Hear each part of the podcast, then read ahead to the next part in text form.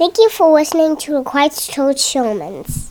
This is Jared Sparks, one of the pastors at Christ Church Carbondale. We want to thank you so much for listening, as Ransom said, my son. And we ultimately hope that these are God-honoring, and because they are God-honoring, we hope that they are also edifying and encouraging and, and challenging to you in the best sort of way. Thanks so much for listening. I'm always glad when the mic works the first time, because it's embarrassing when it doesn't, but it's even more embarrassing when you have an electronics degree and then you can't get the mic to work. It's, it's just not really a good thing. So I'm so, so thankful to be able to, to come up here this morning and, and talk about Romans and, and preach through the Word this morning. And I just, I've just so much enjoyed walking through this book together. We've been able to be here since June, and it has just been a joy to hear uh, Jared and the other elders uh, just, just preach what the Word of God says and just give us all the things that we see within the book of Romans. It's been so helpful in unpacking uh, how we, we don't have to seek the law to gain salvation in Christ. We don't have to, to do the things that the law says in order to, to for God to be pleased by us. We get to just rest in Him, and He gives this to us as a gift. Last week, Jared was, went over uh, Romans eight, verses one through four, and it was just a, so, so much of a helpful passage. And I hope that as you were around this week, as you were doing the things that you do each week, that I hope that you found comfort in that. Let there have no condemnation. That's a, a verse that, that uh, throughout my life has, has been impactful. Many times I've struggled with, with guilt and shame for my, for my actions and my sins, and just, just how the Scriptures tell us, that God tells us, have no condemnation. This is the work that Christ has done for you. It's just such a helpful, helpful word. In verse four, we saw that, that Christians have been given the Spirit, and it, and we, this is important because it, it goes right into the verses we're going to talk about today, that, that God has given us the Spirit. If, if you are in Christ, then God has given us the Spirit, and so we're able to then obey the law. Not because of our own actions, not because we're doing the things that God has told us because we want God to say, oh, I'm happy with him, or, or yeah, I'm, now I'm, I love him more. We're not trying to earn God's favor, but we get to obey God. We get to follow his commands because he's given us the Spirit. So we don't, we don't work to achieve the gaining of the Spirit, but we're given the Spirit. So we have no room to boast in that. We have no room to, to say, look at me, I have the Spirit, when, when God graciously gives him to us.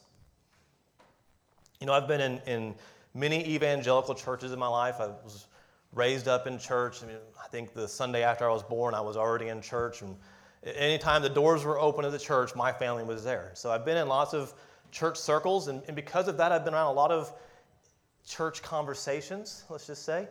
Um, and so I hear about, about what a Christian is. I hear about what it means to be a Christian. And, and so we see that there are types of people, and the Scriptures tell us there's types of people. But a lot of times in our Christian circles, and at least circles I've been in the past, it's, they, they portray that there's three types of people. That there's the non-Christian, okay, the person who is just sold out and, and against God. None of their lives portray that they, they want to know God. Uh, they never place their faith in Jesus. They don't trust in the finished work of Christ. They do the things that are of the world. They, they do the things that, that give them pleasure. That, that's the non-Christian. Then we hear about how sometimes it's called the sold-out Christian, right? The Christian who, they just define Christianity. They, they're in the Word. They, they want to be in the Word. They want to gather with God's people. They're the ones that are at Christian events. If you turn on their radio in their car, they have Christian music playing. They just, they, everything about them is funneled through the lens of Christ, and they want to, to know Christ more. But, but sometimes there's another type that I hear in church circles, and it's maybe the Sunday Christian. It's also called the nominal Christian. It used to be called the carnal Christian. And it's this, this third type of person that it's kind of hard to, to picture, but it's someone who, who, who maybe they've they've portrayed some sort of, of Christian ideals. Maybe they've maybe they've prayed a prayer because someone told them that they should say these words. Maybe they've they've walked down an aisle at some point in their life. But but their lives were never changed. And so we we, we talk about this third type of person who who made, maybe makes a profession for Christ, or maybe was raised in a Christian home, or has done these things, but their lives do not portray Christ. And so what we see is that we have these conversations and we have these things, but, but the reality is, is the Scriptures show us that there's only two types of people. There's not a third category for someone who, who professes Christ but doesn't have the Spirit. Jared talked about that last week. There's no third class of person for someone who says, I'm a Christian, but yet their lives never changed. Their actions haven't changed from the inside out.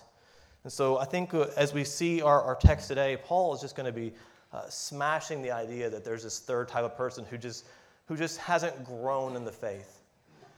Now, don't don't miss what I'm saying. Don't don't think that if you're in a, in a spot where you, you have grown and maybe you're just you're in a tough spot, that doesn't mean you're not a Christian, but the person who has just never exhibited any growth. That's not a third type of person. And so we're going to see that in Romans eight today. We're going to be in Romans eight. We're going to start in verse five, and we're going to eventually get through uh, verse eleven. And I, I think that we're going to see that, that there are only two types of people, the, those that know Jesus as their Savior and those that do not, those that have received the Spirit and those who have not. Before we read the text this morning, would you pray with me?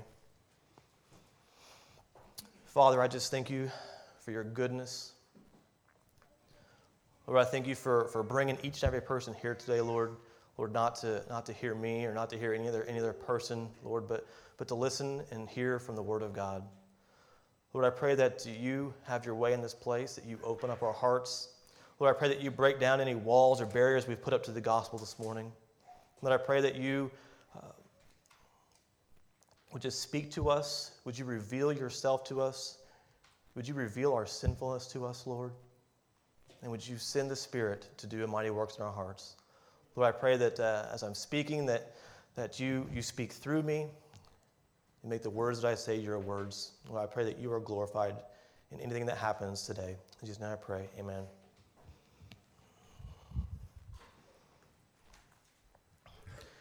Well, we're going to go ahead and, and begin, and we are in Romans chapter eight, and we are going to begin in verse five, and we're going to We're going to read verses five through eight first, and then we'll, we'll come back through that.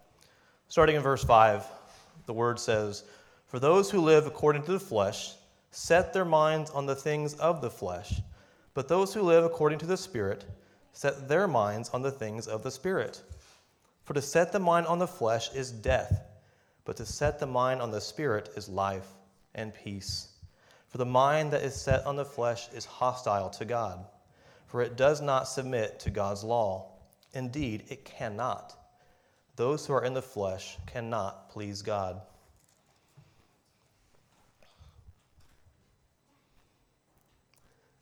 If, you, if you've read Romans eight before, and if you've been in church for uh, any amount of time, I'm going to assume that you, you probably have. Romans eight has this overarching theme of an assurance for the believer. It, it's... it's uh, remarkable chapter in the Bible, and it's a, a text that, that many people go back to time and time again for assurance, for comfort. Uh, even the passage last week was had this theme of, of being comforted by the Word of God and him, and him teaching us and assuring us of our faith. And that theme is continued this week uh, as we go through, uh, continue through chapter eight. See, we see in these first these first set of verses, Paul's giving this side-by-side comparison excuse me, of what it means to be a Christian, what it is to, to trust in Jesus, and, and what it means to, to not be a Christian, someone who has not placed their faith in Jesus. And so it, what we're going to do today is we're just kind of going to walk through these two views. We're going to we're going to see the picture that Paul is painting for us of what a non-Christian looks like, and then, when, and then he also wants us to see the difference of what a Christian looks like. He wants us to see these two types, so Christians can be assured, and so we can also examine ourselves. And so with that said, I think as we as we walk through these texts, I think there's some kind of lenses that we need to look at these texts with. I think there's some things we need to have in the back of our minds, so as we're viewing these texts, we look at them rightly. And the first one I kind of already mentioned is, if we look at Second Corinthians thirteen five, the text says, "Examine yourselves to see whether you are in the faith. Test yourselves. Or do you not realize this about yourselves, that Jesus Christ is in you, unless indeed you fail to meet the test?" So this there's a biblical mandate for examining yourself. We, we should, as Christians, or as individuals, as, as people, look deep inside our soul, deep inside ourselves, and, and not, not base anything off of experiences, but look at what has happened in our heart and say, am I a Christian? Do I know Jesus as my Savior? Has there been a change from within me that has then went to the outside of me? And so we want to look at these texts with that lens. And then also another one that I've already mentioned is that Romans eight is assurance. but only assurance for the believer. It's only assurance for the person who has placed their faith in Jesus. And so at times when we when we talk about text and, and it may seem dark, it may seem kind of odd, remember, this is assurance for the believer. It's so we can be lifted up by that. We're going to walk through them one at a time. And so the, the first the first type that we're going to look at is, is the non-Christian. This is someone who who is who has not placed their faith in Jesus. They've not received the Spirit. And so we, we see that Paul gives a, a very detailed description of what the non-Christian looks like. If you look back at me with verse five, it says, "For those who live according to the flesh," living according to the flesh, what Paul writes is, is someone who is who is living uh, with their natural desires. They're living according to their natural ways. They're living a life of sin. The sin is ruling their life. Uh, it doesn't, flesh here is not talking about just the physical outside body. "So those who live according to the flesh set their minds on the things of the flesh." So they set their mind on things. Is this is this doing that? I don't know. Okay. There was some noises. Did you guys not hear the noises? It's just me? Okay. We'll just keep going. So the, so the non-Christian sets their minds on things of the flesh. So it's their thinking. It's their...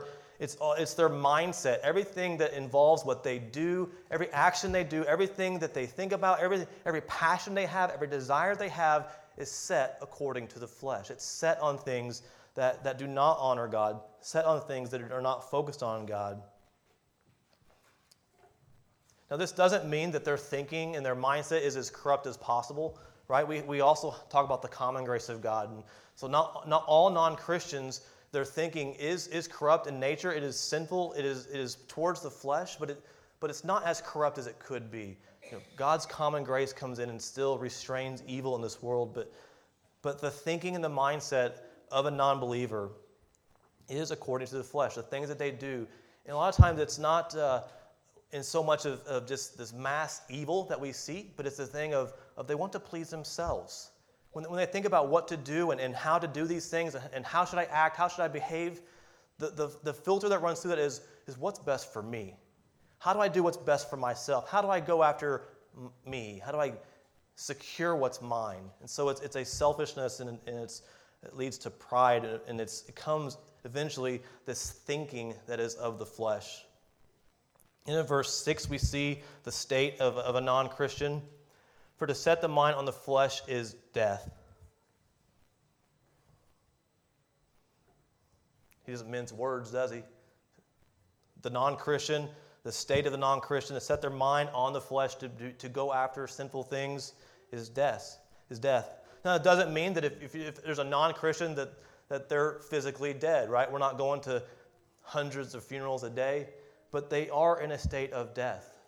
They're as good as dead. We think of back to the Garden of Eden, how how Adam was. They were promised that they would die if they ate the fruit, and they didn't. They didn't die immediately, but they they did die in the sense that their bodies would eventually die, but yet also that their their state died. Their their ability to choose life died. Their ability to do things that please God died inside them, and and so the things that they produce lead to death. The things that they produce are not pleasing to God. They're they are as good as death.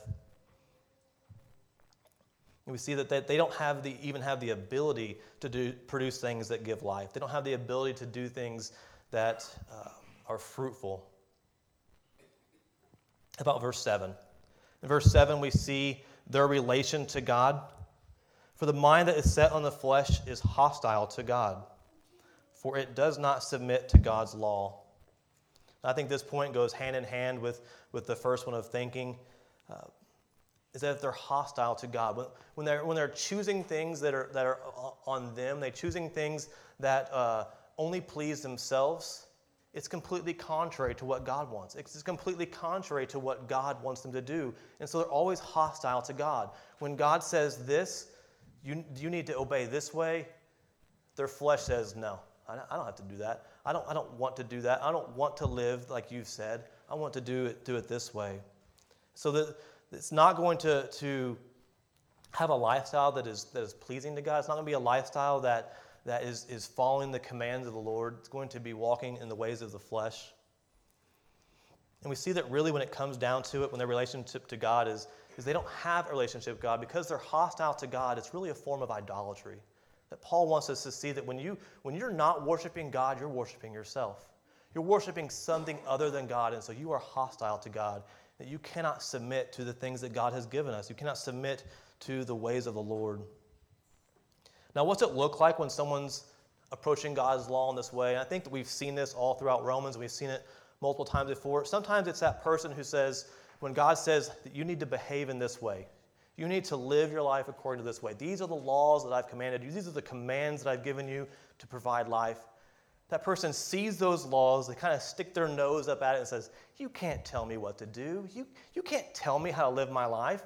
That, you don't know what's right for me, right? And so they just kind of stick their nose up to God and say, that's not me. You may think that's right for me. You may think this is going to be give me joy. You may think this is good, but I know what's better. And so they do what their flesh tells them to do. And they do the things that, that their natural desires lead them to, and it's sin. But we have another group of people who, who say, okay, this is God's law. This is what God says we should do. And so instead of sticking their nose up at it, what they do is they, they try to use the law to gain God's approval. They try to use the law so that they'll be okay in God's eyes. And so this person may be a pretty moral person. They may be doing some things and outward actions that look good on the surface level. But the problem is, is their heart's not been changed. There's been no change on the inside. And so their actions are, are not from the inside out. They're just behavioral modification. They're just moral things because they're trying to gain God's approval. And God's not pleased by that. And we cannot... We cannot get to God by changing our actions. Nothing we do, no, no amount of good works is ever going to have God look down on us and say, oh, you're you're good.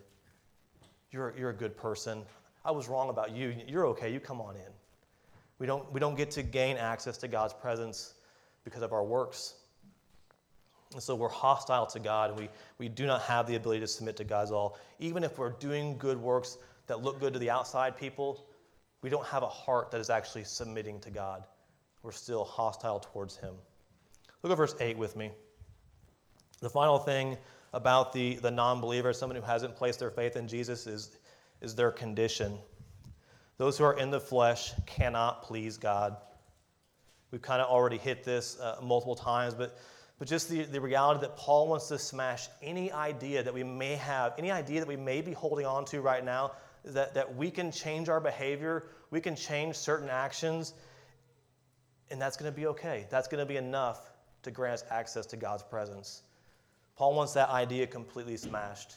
We cannot do it on our own. There's nothing we can do on our own to, to please God. We, nothing we can do that's going to take away our sins. There's no actions we can do that's going to take the wrath of God. Nothing. Only thing that can do that is Jesus stepping in for us. And Paul is, is just very clear in saying, this is what a non-Christian looks like. This, this is what someone who, who is a non-Christian looks like. They have not been changed by Jesus. They have a heart that is contrary to God. They're hostile towards him. They do not love and submit to God. And we're going to come back to some of this in a little bit, but, but let's just contrast that here in a little bit with what does the Christian look like? Remember, there's only two types of people. There's the, the Christian, the non-Christian, the believer, the non-believer. Whatever, whatever label you're comfortable using. So what is someone who, who loves Jesus? What do they like? Let's look at verse five again. For those who live according to the flesh set their minds on the things of the flesh, but those who live according to the Spirit set their minds on the things of the Spirit. So someone who, who is in the flesh does their own desires, their own mindset is, is to choose sin, to choose themselves. But we see someone who's been saved from the inside out, someone who God has, has rescued from that sin, we see that, that they've been given the Holy Spirit. The Holy Spirit is within them, and because the Holy Spirit's in them, they have been changed from the heart, the inside out, they're able to choose God. They're able to choose things that are pleasing to God. They're able to, to have a mindset that, that denies themselves and puts others first and puts God first. The mindset of a Christian is, is completely different. And there has to be that change in mindset for, the, for a person to be, to be a Christian. There has to be some sort of change within them, and so their natural desires change. Their natural tendencies, their natural ways that they walk change. It may be a it may be a gradual change for some people. Some some sins that we hold on to, they don't we don't sometimes we don't drop them easily. But our natural desire is to do things that, that our Father approves of. Our natural desire is to do the things that, that Jesus has shown us that we should do. And so the, the thinking and desires that we have as a Christian are completely different. The Scriptures tells us it's going to be that like that. Hebrews ten sixteen declares the Lord, "I will put my laws on their hearts. I will write them on their minds." The things of God, the things that, that please God, the things that, that God tells us, this is if you if you do this, it's going to give life. If you do these things, you're going to receive joy. Those things are written now on our heart. God has secured them on our lives. And so we know the things that are of the Spirit. We know the things that God wants us to do. And we have the Spirit constantly telling us those things, constantly saying, you need to choose this way. This is the way for, for righteousness. This is the way that's going to please God. So we can choose to do the things that, that are good in the eyes of the Lord. Now, as I as I say that, as I read that, as I read that this week and studying, I thought, oh, there's just no way we can perfectly do that. There's just no way if I look back at even this week that I perfectly achieved that. If I'm being honest, even this morning I didn't perfectly achieve that. There was some yelling at kids going on in, in our home this morning. It didn't please God. Maybe you know what Sunday mornings are like with young kids. It's not the easiest thing in the world. So so we, we look at our lives and we see that we're not we're not all perfect at this. But if we look, the overarching desires of our heart, the overarching desires that we have and the mindset that we have is to please God, is to do the things that God has commanded us to, even though we don't perfectly do that. And when we fail, because we will, when we don't do the things that the Lord has commanded, the Spirit is there to convict us. I, I so appreciated last week and Jared mentioning the difference between conviction and condemnation. If you haven't heard that, go back and listen to that message. It was so helpful, so so helpful to know the differences. So when we when we're trying to feel condemnation because of our sin, sin that's been paid for, sin that's been atoned for, or when, or when the Spirit's trying to whisper in our ears and saying, "You're off the path. You, you've chosen something that is not of God. You need to come back. You need to repent. You need to come back to the ways of the Lord." So helpful. Remember, the, the theme of assurance is going through um, all of these passages. Let's continue on. Verse six, see the state of a Christian. "For to set the mind on the flesh is death, but to set the mind on the Spirit is life and peace." Man, the, the contrast that Paul is painting here, he, he's, he's, he's putting them side by side, and he's He's putting them on there, and, and you have these, these pictures that how could you choose? How could you choose death over life and peace? How could you choose hostility towards God, towards peace with God? So we have to see those pictures. We have to see what Paul is telling us, and so, so we see them in the correct light. There is such a stark contrast between death and hostility. Instead of our works being dead, instead of our works being being contrary to God, instead of our works being something that is against a holy God, we have the ability, because of the Spirit, to do works that are pleasing to our Father. We have the ability to do works that, that give life, that, that speak uh, things about God that are righteous and are holy. We, we have the ability to not sin. And we only have those abilities because of what God has done first in us. Instead of our lives being marked with hostility toward God, we are able to have peace with God. Now, I'm not a fighter. Garrett, I'm not a fighter. So I, I'm the guy that kind of runs from a fight. In, in grade school, I was supposed to get in a fight with a kid, and I spent the whole rest of the day trying to make friends with the kid because I would have got I would have got beat down. And it wouldn't have mattered how big he was. I would have got beat down. I was I was the smallest kid in my class for, for years, and so just not a fighter. Just Just not so. I so I get the fact of not wanting to be hostile to something and wanting peace. So that that's what we get as Christians, as believers. We get the ability to to not have to fight that that uh, we don't have, we don't have to, to have that hostility towards God. We don't have to to be choosing things constantly that are in direct in God's face. We get to choose things that are that give us peace with God. That we get to be in the presence of God, and He gets to look down at us and say, "That's my child. It's my child that I love. I gave my I gave my son for that child. We get to have peace with God. Now, sometimes as Christians, we, we get we have the ability to, to gloss over these verses. We have the ability to just say, uh, okay, yeah, that the, the flesh is this, the flesh is this, yeah, we're good. We have the ability just to, to kind of see it and just keep going to the next verses. I mean, look what's next in Romans eight, heirs with Christ, future glory, God's everlasting love. These, these great, massive, monumental passages are coming up in, in Romans eight. So we can read these passages and think, I'm good. I, I know what it means to be in the flesh. I'm, I'm good. And so, but as Christians, we, we need to chew on this. We need to evaluate. We need to examine ourselves as, as we've already seen in the book of Hebrews, or not Hebrews, Second Corinthians, I think. So we need to we need to do these things. We need to to look carefully at what the Scriptures are telling us. What, why is Paul telling us? Why is he painting this picture for us? The truth is that sometimes as a Christian, and we've already talked some about this, but sometimes as a Christian, that we have temptations. We have temptations to, to, to drift back into the things of the flesh. Oh, how I wish that wasn't true. I wish, I wish, and I wish, I wish that that wasn't the case. But the, the reality is, is we still have a sin nature. We still have a nature of sin inside of us. And so at times, even though the Holy Spirit's in us and, and the Holy Spirit's telling us how to choose life, how to do things that are righteous, how to do things that are going to please God, you and I both say, no, I'm going to choose this today. I'm, at this moment, I'm going to choose myself again. I'm going to choose this thing. God, I know what's best for my life. I'm going to choose this. I want to scream at my kid this morning. God, I, I want to do this thing. And so we fall back into This, this ability to go back into the flesh. Even though we know the pictures, we know what flesh leads to, and we know what, what the, the life of, of a believer leads to, sometimes we still choose to sin. And so, so Paul is, is, is simply asking us here to examine ourselves. First, look at those pictures. Examine those selves and, and see who you are. But, but Christian, examine yourself to see, are you drifting into any of those areas? Are there areas of your life where, where you're, you're giving in to the flesh, where you're You, you have that battle within you because you're a believer, and you, the Spirit's saying this, but you're you're saying no. You're giving in to the battle that's raging inside of you. If you are, the Scriptures are asking you to repent. Remember, there's no condemnation. Christ has already atoned for that sin. He's already paid the price for the sins that we've committed. Repent and turn back to Him.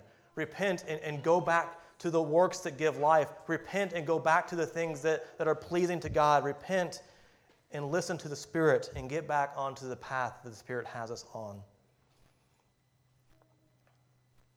Maybe you've you've heard these passages and you've evaluated yourself and and you say, you looked at your actions, you looked at your desires, you looked at your mindset, and the reality is, is that some of some in here may have looked at that and says, my mindset's on the flesh completely.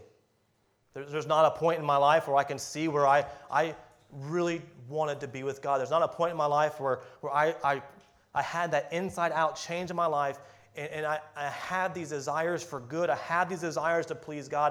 I had these desires to, to be with other people, be with other Christians. There's never been a time in my life when, when that happened in my life. If that's you, if if if you've heard these passages and you've you've seen the description of what it means to be in the flesh, maybe the thing for you to do today is to repent of your sins and turn to Christ. Maybe you need to have Christ in your life. You need to accept Christ as your Savior. You need to accept the gift of salvation that He's given you. And I, I know that type of invitation is usually given at the end of a message. It's usually given at, at the close, but it's here in this text that, that that Paul is asking us to answer that question before we go on. Before we go on to the next verse, Paul wants every single person that is reading this to know for sure who they are. He wants to know, which type are you? Are you in the flesh or are you in the Spirit? So, so my prayer is that you are wrestling with that right now. My prayer is that, that if you are here and you're in the flesh, that, that God is pounding on your heart so bad that by the end of the service, you won't be able to sit. You'll need to tell someone about that. Let's continue on and see what, what he has for us. Verse nine, you, however, are not in the flesh, but in the Spirit, if in fact the Spirit of God dwells in you. Anyone who does not have the Spirit of Christ does not belong to him. But if Christ is in you, although the body is dead because of sin, the Spirit is life because of righteousness. If the Spirit of him who raised Jesus from the dead dwells in you, he who raised Christ Jesus from the dead will also give life to your mortal bodies through his Spirit who dwells in you. So Paul's already given the, the compare and contrast. He said, this is what a Christian is, this is what a this is what a non-Christian is. He's already put those in front of us and says, who are you? So as he gets to here, he he kind of ch- he kind of changes gears a little bit and kind of kind of points at them and says, but you, you are in the Spirit. This is a personal thing.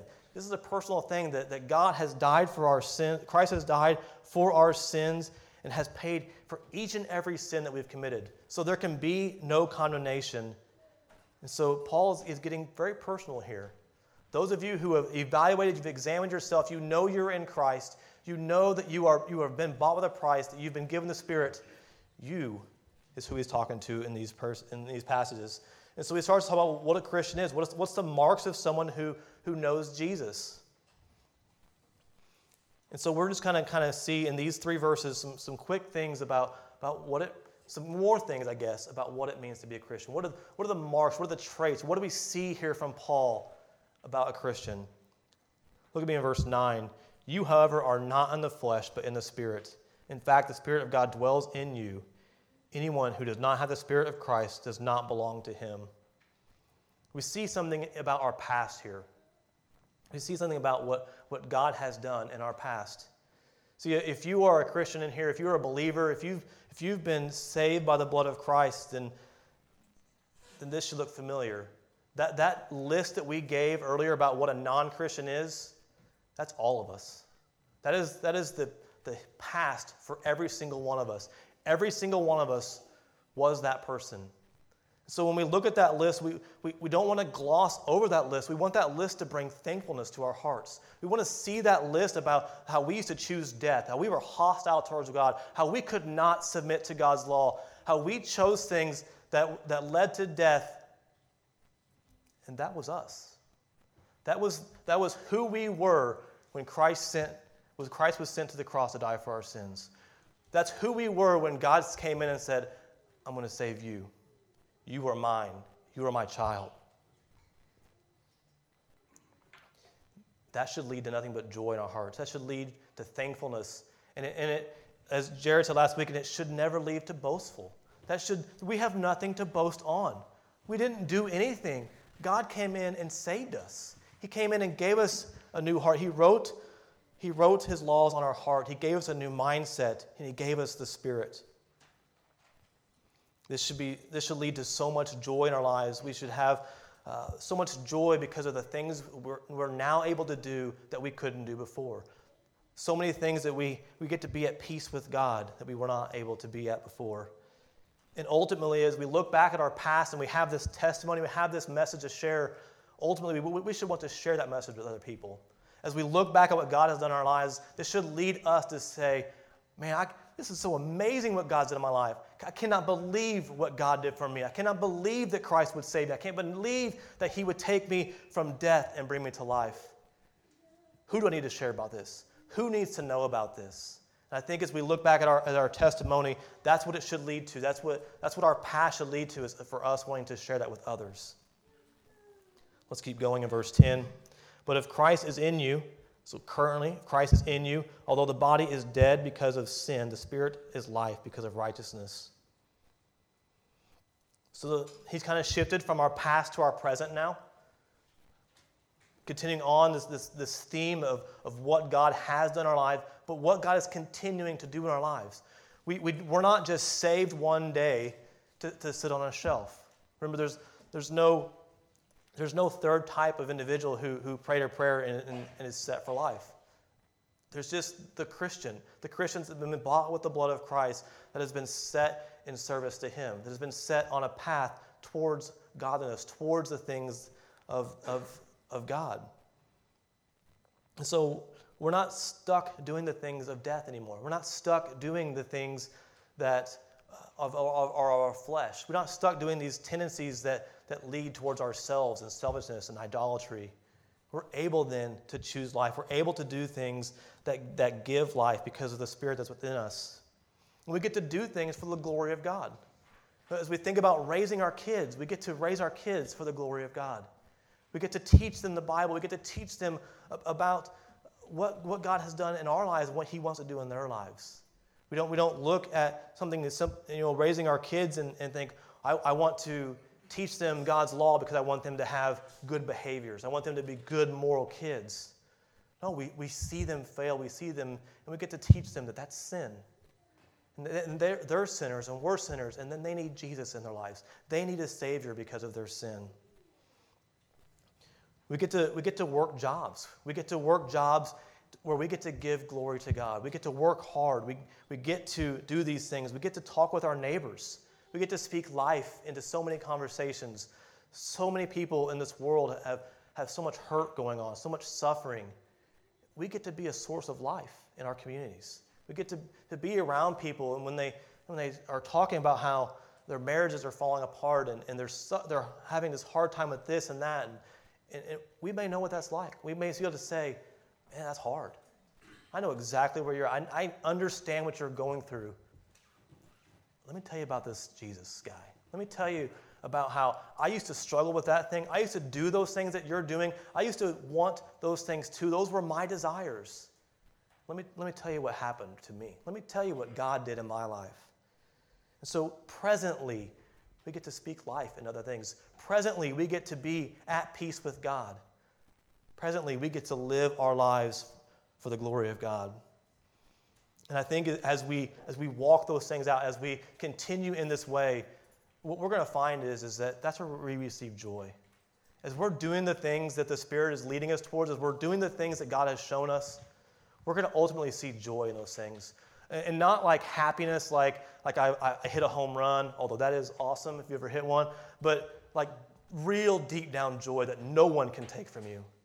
A joy that is that is unknown by the rest of the world. Let's continue on. Verse eleven. If the Spirit of Him who raised Jesus from the dead dwells in you, He who raised Jesus Christ from the dead will also give life to your mortal bodies through His Spirit who dwells in you. Because we have the Spirit, because we've been changed from inside out, we have a future. We have a glorious future. A future that we, that we don't deserve, a future that we didn't do something to attain. But we know that our, our physical bodies are, are going to die. I think the death rate of humans is still one hundred percent. Uh, full humans, not ones that have deity. So all of humans are, are still going to die. Our, our bodies still have the flesh curse. Our bodies still have this, the sinful state. They're going to die. But, but Christ is... Is, is is saying that we have a, a new promise, that we have a promise of something greater after death.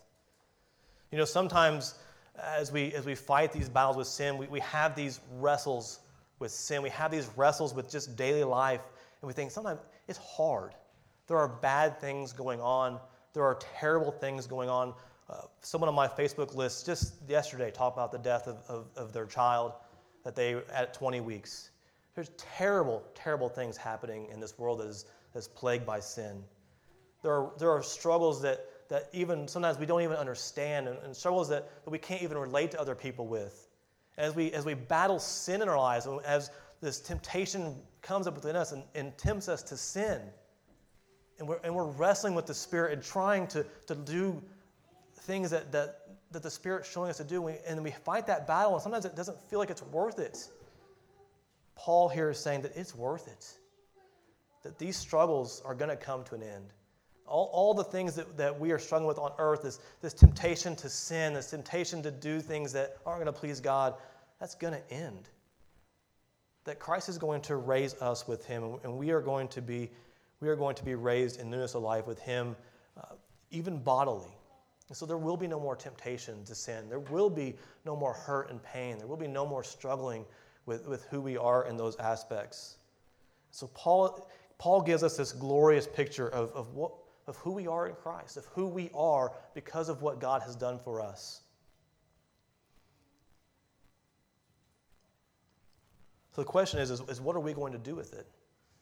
I think we've, we've hit on several application things already, but but as we as we think about the things that God has done for us, as we think about, about who the, the non-Christian is, is we have to be aware of who we are. We have to continually examine our hearts, continually examine if there's areas of our life where, where we've, we're drifting back into sin, where we've maybe we've given up the fight of some temptation in our life. Maybe, we, maybe we've been fighting the sinful battle, and we've just said, I'm just going to do it.